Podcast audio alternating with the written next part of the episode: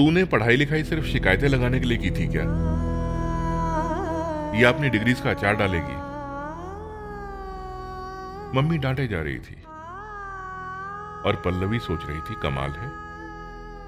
Mummy को मैंने घर के हालात बताने के लिए फ़ोन किया था। आयुष को बिज़नेस में लॉस हो गया है। घर में चिड़चिड़ करते रहते हैं। और मम्मी है कि मुझे ही डांटे जा रही हैं। उधर फ़ोन पे मम्मी का लेक्चर शुरू था। पल्लवी को बचपन याद आने लगा। अक्सर मम्मी सुबह सुबह एक सॉक ढूंढते हुए बड़बड़ाया करती थी। दोनों खो दिया कर, पापा नहीं ले आएँगे। आज स्कूल से वापस आकर दोनों जुराबें एक साथ उतार के एक जगह पे रखना। लड़की है कि बंदर?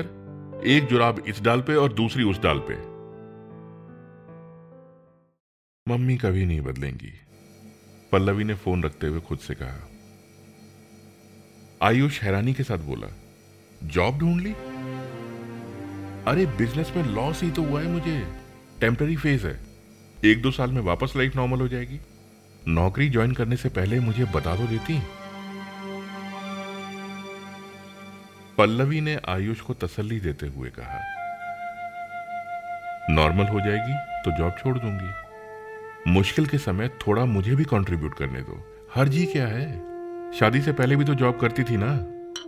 इतना कहकर पल्लवी किचन में आ गई। एक हफ़्ते से ज़्यादा गुजर गया है। मम्मी का फ़ोन नहीं आया है।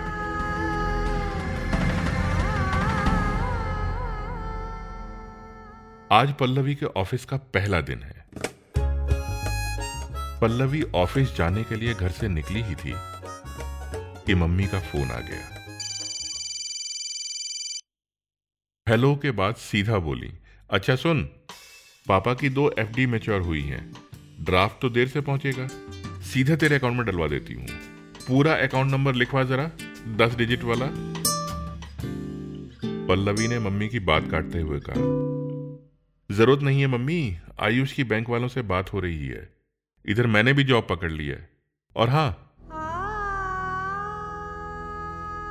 खोई हुई जुराब ढूँढने के लिए थैंक्स माँ। शाम को फ़ोन करती हूँ बाय